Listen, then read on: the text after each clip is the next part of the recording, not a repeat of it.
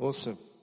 So we're continuing with our 10 series, and uh, they gave me the toughest one to preach on this morning, um, but I guess that's fitting when I've given Pierre such a hard time over the years. He's just trying to get me back. Um, open your Bibles to Exodus chapter 20.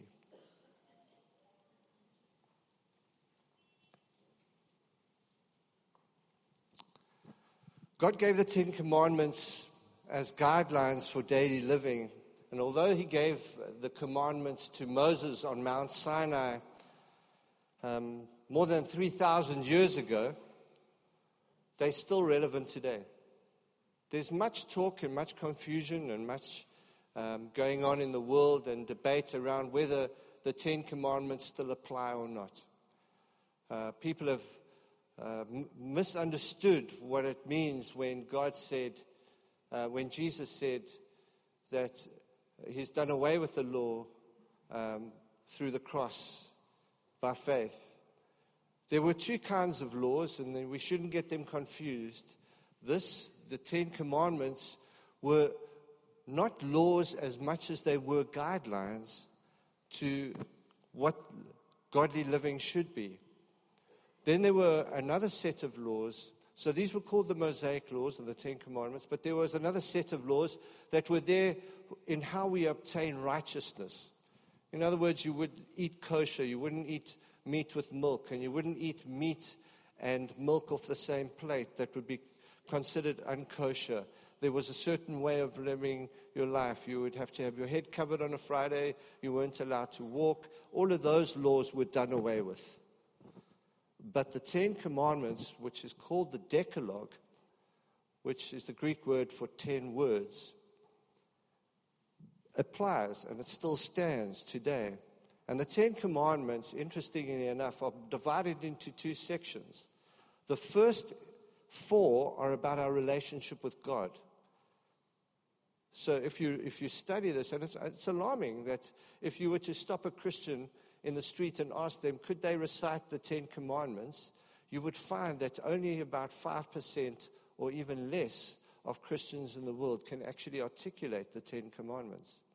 Yet these are guidelines by which we should live. And never mind they, they, they can't articulate 10, they can't articulate the first four. Then we have the next ones, 5 through 10, which pertain to our relationship with other people. And about 1300 years, 1300 years after God gave these commandments, Jesus upheld them. He actually placed these laws on a higher plane, demanding that the spirit, as well as the legal aspects of the law, were observed. And he placed his stamp of approval on these commandments by declaring in Matthew chapter 5, verse 17, he says this Do not think that I came to destroy the law of the prophets. Notice that he, said, he puts in a, a statement there the law of the prophets, and not just the law, not righteousness law. He said, I did not come, uh, do not think that I came to destroy the law of the prophets. I did not come to destroy, but to fulfill. At the cross, Jesus fulfilled this. He gave it his stamp of approval, and therefore it still applies. I've had uh, uh, interesting conversations with church leaders and, and some people who think that we no longer have to live by this. And the more we perpetuate that kind of thinking, the more society will degrade and slide down into anarchy and we will see more murder. We will see more rape. We will see more violence against women. We will see more theft. And we will see more uh, lying and adultery. We will see more dishonor for God. And we will see countries becoming completely secular because we've done away with this law. And Pierre referred to this last week that Jesus came to uphold the Ten Commandments and fulfill them. The text for today is in Exodus chapter 20, and I want to read it to you, and it'll be up on the screen. Verses 3 to 6. And I'm reading from the ESV. You shall have no other gods before me. You shall not make yourself a carved image or any likeness of anything that is in heaven above, so angels and things like that,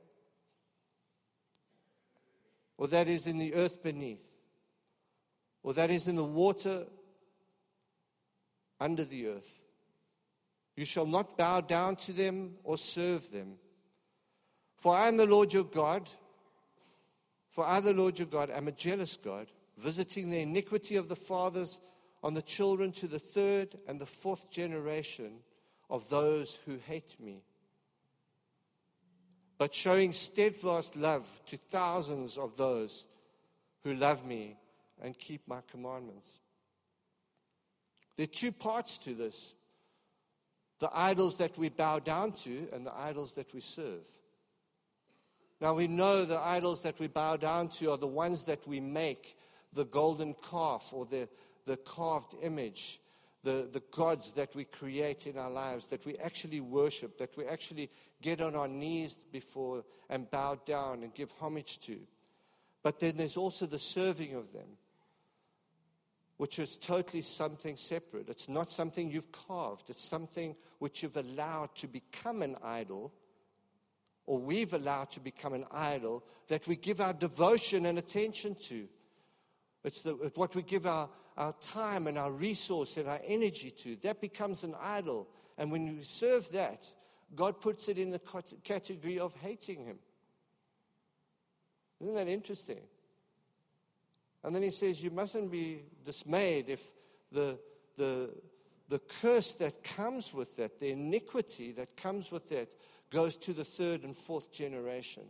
But for those who will lay aside their idols, that will deny their idols, that will lay them down, a blessing for thousand generations will come.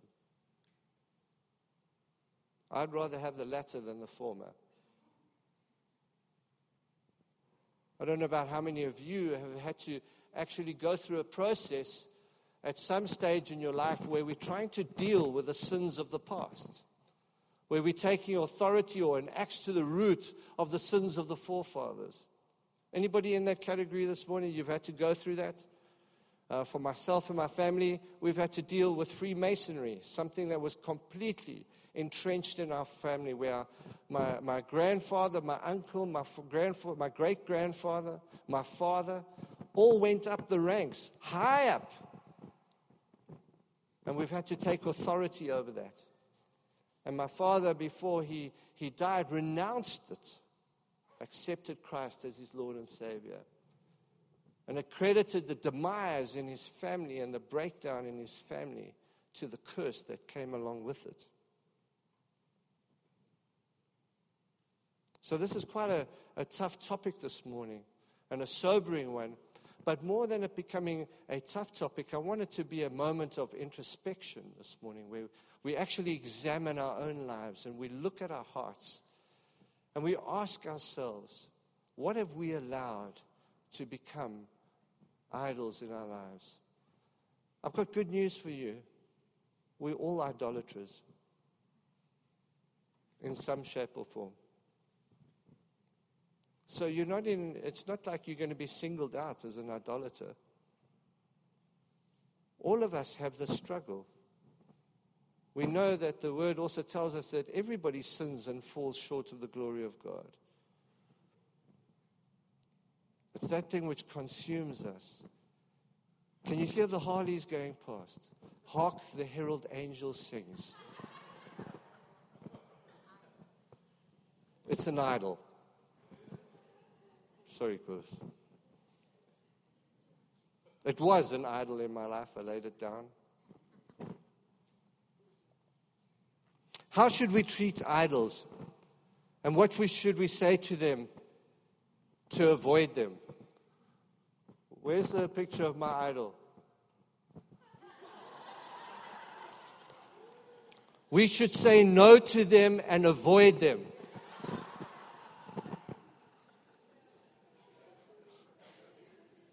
Now, Heinz, uh, if you're a guest here, you might not know that he's a, a member in our church and he's away ministering somewhere else. I don't know where is he. He's in Pretoria this weekend. Um, and I told him I was going to do this, and I wanted him to be here to, to experience the moment. But that was completely a joke. We love Heinz, and he is not the idol that we're talking about today. I want to define what we're talking about today when it comes to idols. What constitutes an idol for us? I, I, I, thought about this long and hard, and I came up with my own little saying, or whatever you want to consider it. Okay, get behind me now. The traffic light has changed and they're leaving. Be gone, Beelzebub. You see? That's authority, though, I think.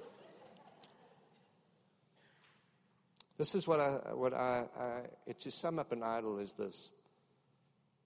It's not what you have or hanker after that is considered an idol.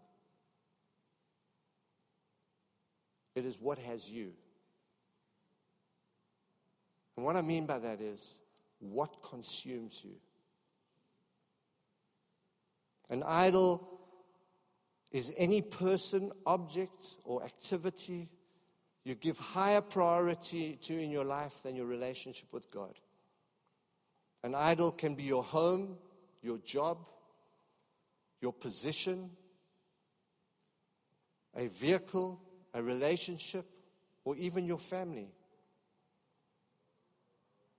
An idol can be alcohol, drugs, sex, or any sin. An idol can be work. And the work you do for the Lord, your calling, can be an idol.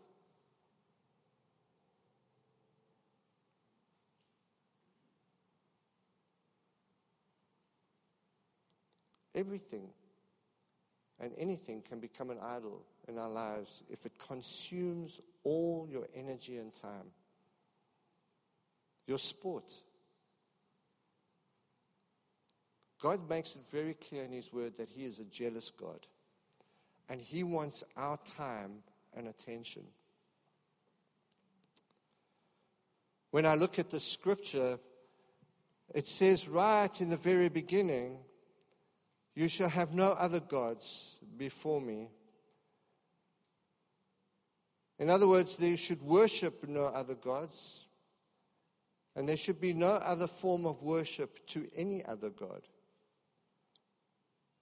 And I want to start off this morning with the first point by talking about what, do we, what is the definition of worship in this context? Now, I've done an exhaustive exegesis study on worship, but I'm not going to bore you with that this morning. Um, that's something I'm passing on to Brian, and he's going to pick it apart. And uh, hopefully, one day we'll unleash that kind of thing in a more of a, of a teaching and in depth look at what worship is. But the definition of worship in the context of today's text is that which is that which we give our lives wholeheartedly to, which occupies most of our time and energy and resources. The argument has come up so many times we don't have enough to give to the work of the ministry because we've given it all to our idols. They don't say that part, I'm just saying it for you. Because we've invested so much money in things that are temporary and not things that are eternal. The Bible says we should lay up for ourselves treasures in heaven, not here on earth where moth and thief will destroy. Yet we, the, the, the compulsion of it draws us in. And we can't deal with it in any other way. It seems to consume us and, and pull us into that place that we give all of our devotion and time and energy to that thing. We're living in a day and age where the world of technology can be all consuming. How much time we spend looking at a screen that isn't bigger than the palm of our hand. And how much of that time has taken our children and held them captive in the idolatry of the information age, where time and energy and effort and resource is given to that, where gaming has consumed people's lives. There's this thing called Pokemon Go. I wish it would go. I was reading an article the other day, uh, I think it was in Popular Mechanics, that Pokemon, since its release, has already reached its peak. And then in a news article I read this morning is that a woman was killed by a driver in Japan who was pursuing a Pokemon whilst driving. All consuming. Obsession. What are we obsessed with? Sometimes we make our families the priority to the point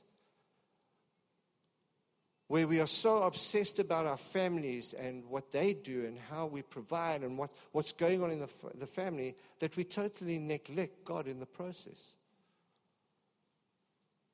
And yet, God is so clear in His Word in Matthew chapter 6 in verse 33, he says, If you seek first the kingdom of God, I will what? Withhold everything from you. That's what he says. Because that's how we live. Well, that's what we believe, he says. No, it doesn't say that. It says, if you seek first the kingdom of God, I will add all these things to you. You see, faith is the substance of things hoped for, the evidence, eh, the evidence of things not seen. Faith is the ability to trust God and not pursue it. Faith is the ability to surrender and know that if I worship God wholeheartedly, He will give me the desires of my heart. Psalm 37 4 says, If you delight yourself in the Lord, He will give you the desires of your heart. There's something that we need to learn how to do, and that is to put what we held so dear on the altar for God. And that's easier said than done, isn't it? In our worship, we should say, Lord, this is our worship. We're laying it on the altar for you. I'm going to show you how we do that, how we put things on the altar. This is going to be a very tricky exercise, so if I wipe out, please don't laugh. Call the paramedics. My will is intact. But what we say is when God, okay, we get to the point where we say, okay, God, I'm going to surrender in my worship. I'm going to wholeheartedly, and I'm going to actually lay everything down. I'm going to put it on the altar. And then when we put it on the altar, we do this. We want to make sure that we've got one foot off the altar, just in case. We can't get it all on. The idea of getting on the altar, don't you dare take photos and put this anywhere. This is getting on the altar. I, am warning you. And, and then, then you trust God completely and you stay on the altar. You leave what it is that we've laid on the altar. And the greatest thing we can lay on the altar of God is our lives. But sometimes we also have to sacrifice those things that hold us back. I'm working through a book with a number of leaders called Men's Secret Wars. And uh, when we go through this book, it's a, it's a really difficult book to work through because it really digs deep into your, into your personality, your character, your history, how you wired, how you behave the way you ha- behave. And it's interesting that when you go through this material that it actually starts to reveal why you pursue the addictions you, you pursue, like work. Why you become a workaholic? Because you're attempting to fill a void that is in your life.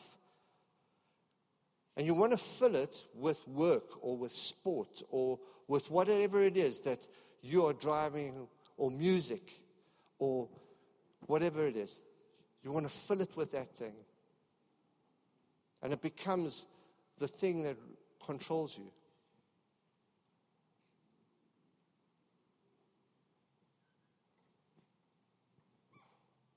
We need to learn that there are things that we need to put on that altar that hold us back from wholeheartedly worshiping God. And it's not easy. It often results in the deepest kind of pain that you can even imagine. But God in His goodness, will extend His grace and the comfort of the Holy Spirit to strengthen us with His fruit, which is love, joy, kindness, patience, goodness, long suffering, gentleness, and self control. The second point this morning from this text is not conforming to the patterns of this world the Apostle Paul in Romans chapter 12, verses 1 to 2, he wrote this. He appealed to you, therefore, brethren. Uh, some, of the context, some of the translations say this I beseech you, therefore, my brothers. In other words, I plead with you.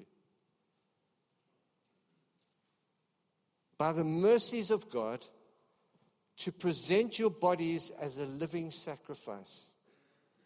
There's the altar request holy and acceptable to God, which is your spiritual worship. That's the worship is in the same context of Exodus chapter 20. Do not be conformed to this world, but be transformed by the renewing of your mind. That by testing you may discern what is the will of God and what is good and acceptable and perfect.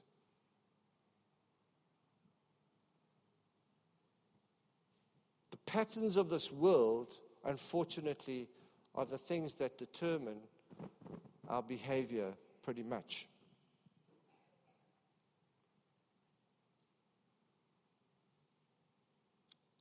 If you think about how much information we are getting on a daily basis, whether it's the news, whether it's billboards, whether it's commercials, whether it's TV, magazines, you're being fed with information that begins to define who you are.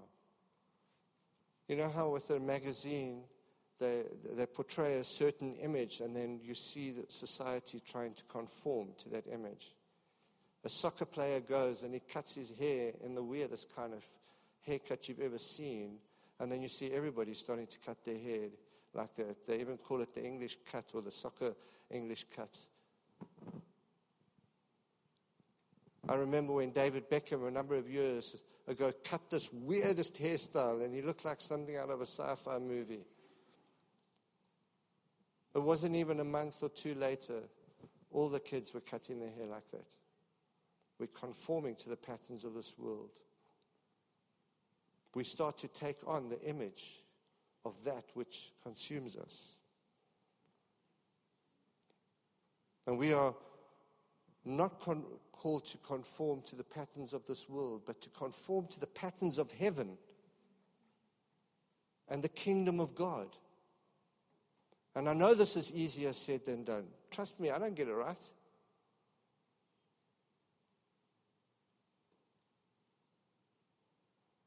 But it is achievable Paul says, by the mercies of God, by the, by the charis of God, by the grace of God, and by the power of the Holy Spirit dwelling in us. Sometimes we think we have to wait for the Holy Spirit. The Holy Spirit is in us. And He gives us power to resist, He gives us power to overcome.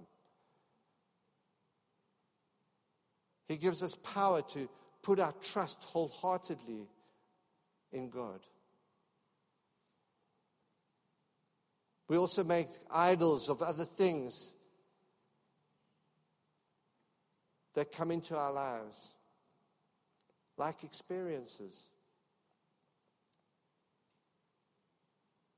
Do you know that experiences can become an idol? As a child growing up, you might have experienced a, a moment of rejection, which wasn't fleeting, but something that's really cut into your soul, into your heart. And you make your rejection your idol because it determines how you spend the rest of your life living. Everything is filtered through your rejection. Not only a negative experience, but a positive experience. Perhaps you, you experience something so significant and so powerful that that becomes the, the, the, the, the, the idol in our lives. And we pursue, we chase the experience and no longer the God of the experience. Maybe it's a healing, and then we pursue the healing and not the healer.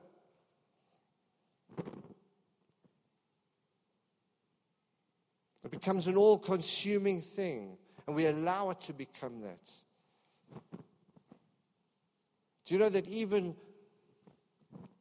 the benefits and blessings of God can become idols?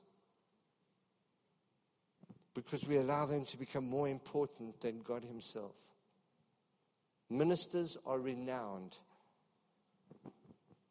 Ministers are renowned. Ministers of the gospel are renowned for becoming so consumed by the work of the Lord that they neglect the Lord of the work. It's a continual battle. And if we don't make God primavera, the ultimate, number one, if we don't make Him the focal point, we've allowed these other things to become idols in our lives. Isn't this a very depressing message this morning? Don't allow that experience of depression to become your idol now.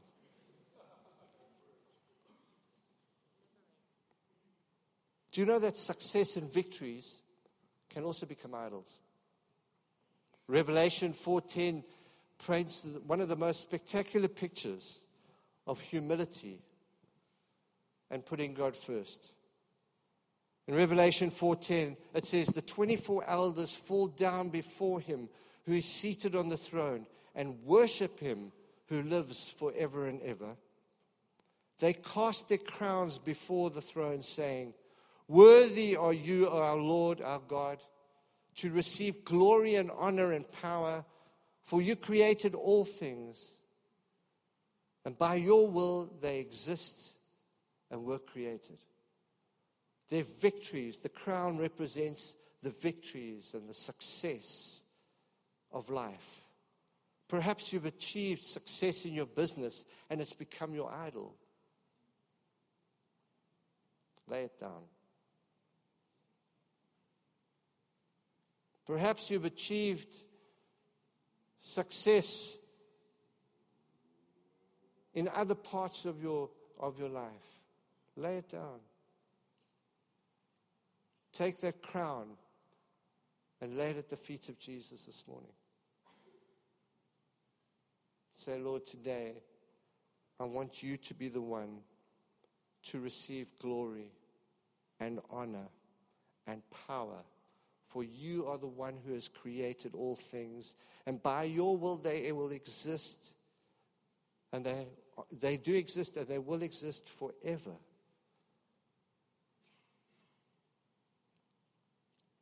See, the elders could have hung on to their crowns that represented their success, but they laid down their, their, the, their, their crowns for the value of God.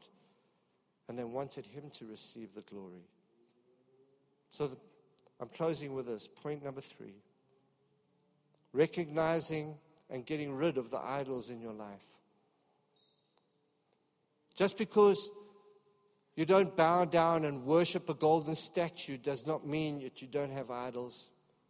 In fact, I believe nearly every single person struggles in some way with idolatry, as I've said already. And here's a quick way to determine the things in your life which could easily become your idols.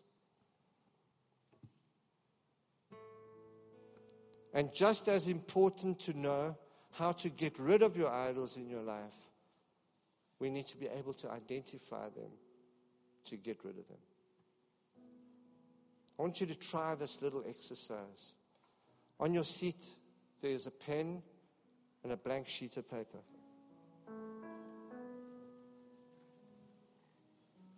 And I want you to do this honestly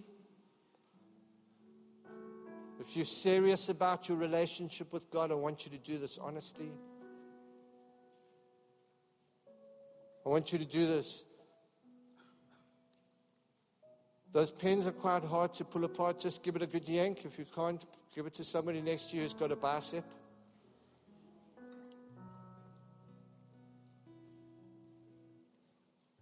I want you to do this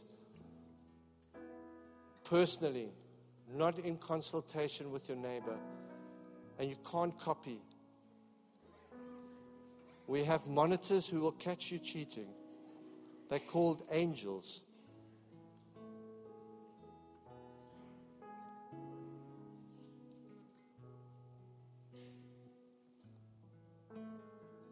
Make a list of all the things that are important in your life. All the things about which you might say, I don't know how I could live without this. Number the list in order of priority, one being the most important. And obviously, people here this morning and those listening to this sermon will probably have God on their list. So you can make God an all encompassing His Word, His church, His Son, His Spirit, worshiping, His presence, etc. We understand that. But other things on your list might be spouse, children, jobs, hobbies, etc. You might even have things on your list like getting married someday or having children or finding a partner. In other words, some things on your list might be the things that you are pursuing rather than things you already have. And anything you see as being extremely important in your life needs to be on this list. So I'm going to take a while. We're going to have about a five minute moment now where you quietly reflect and you start to make that list. And while you do that, Kareen's going to minister to us in song. So you make your list, take your time. I'm waiting.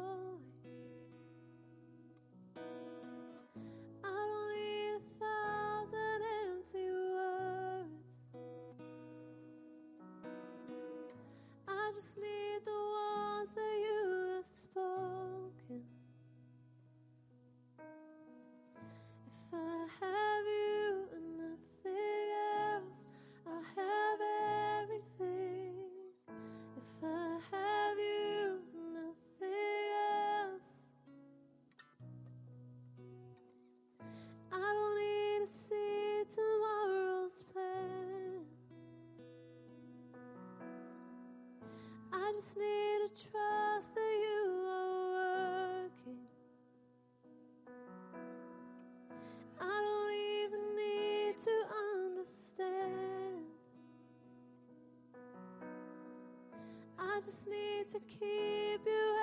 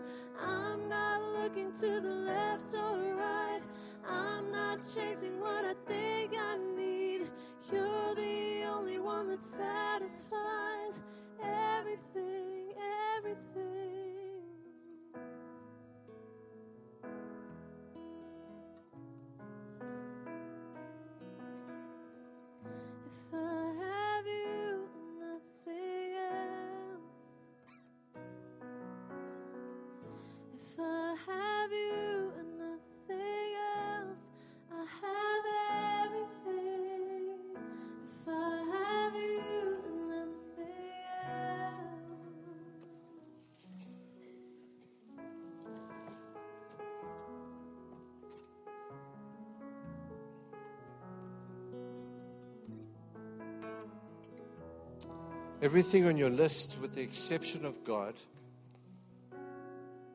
might already be an idol in your life, regardless of where they're ranked in priority. If any of these things or people you have considered more important than God by means of the amount of time, energy, and devotion you give it, and in so doing neglecting your relationship with God and making Him a priority, it is an idol.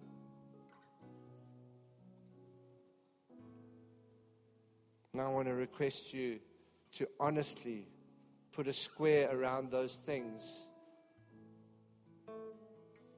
that fall in that category. Look at your sheet of paper. I've made mine, just in case you think I wasn't involved. Here's mine. And I've, I've, I've marked them. I put my circles and squares about the things in my life.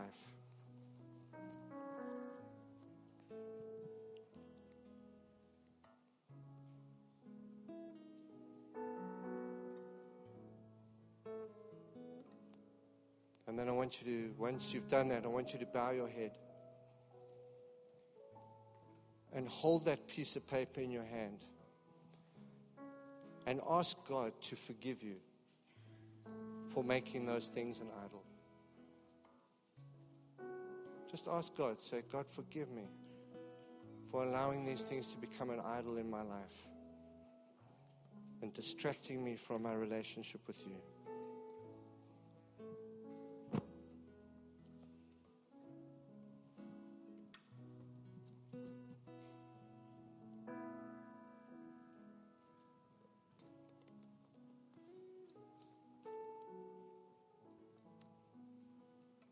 Great.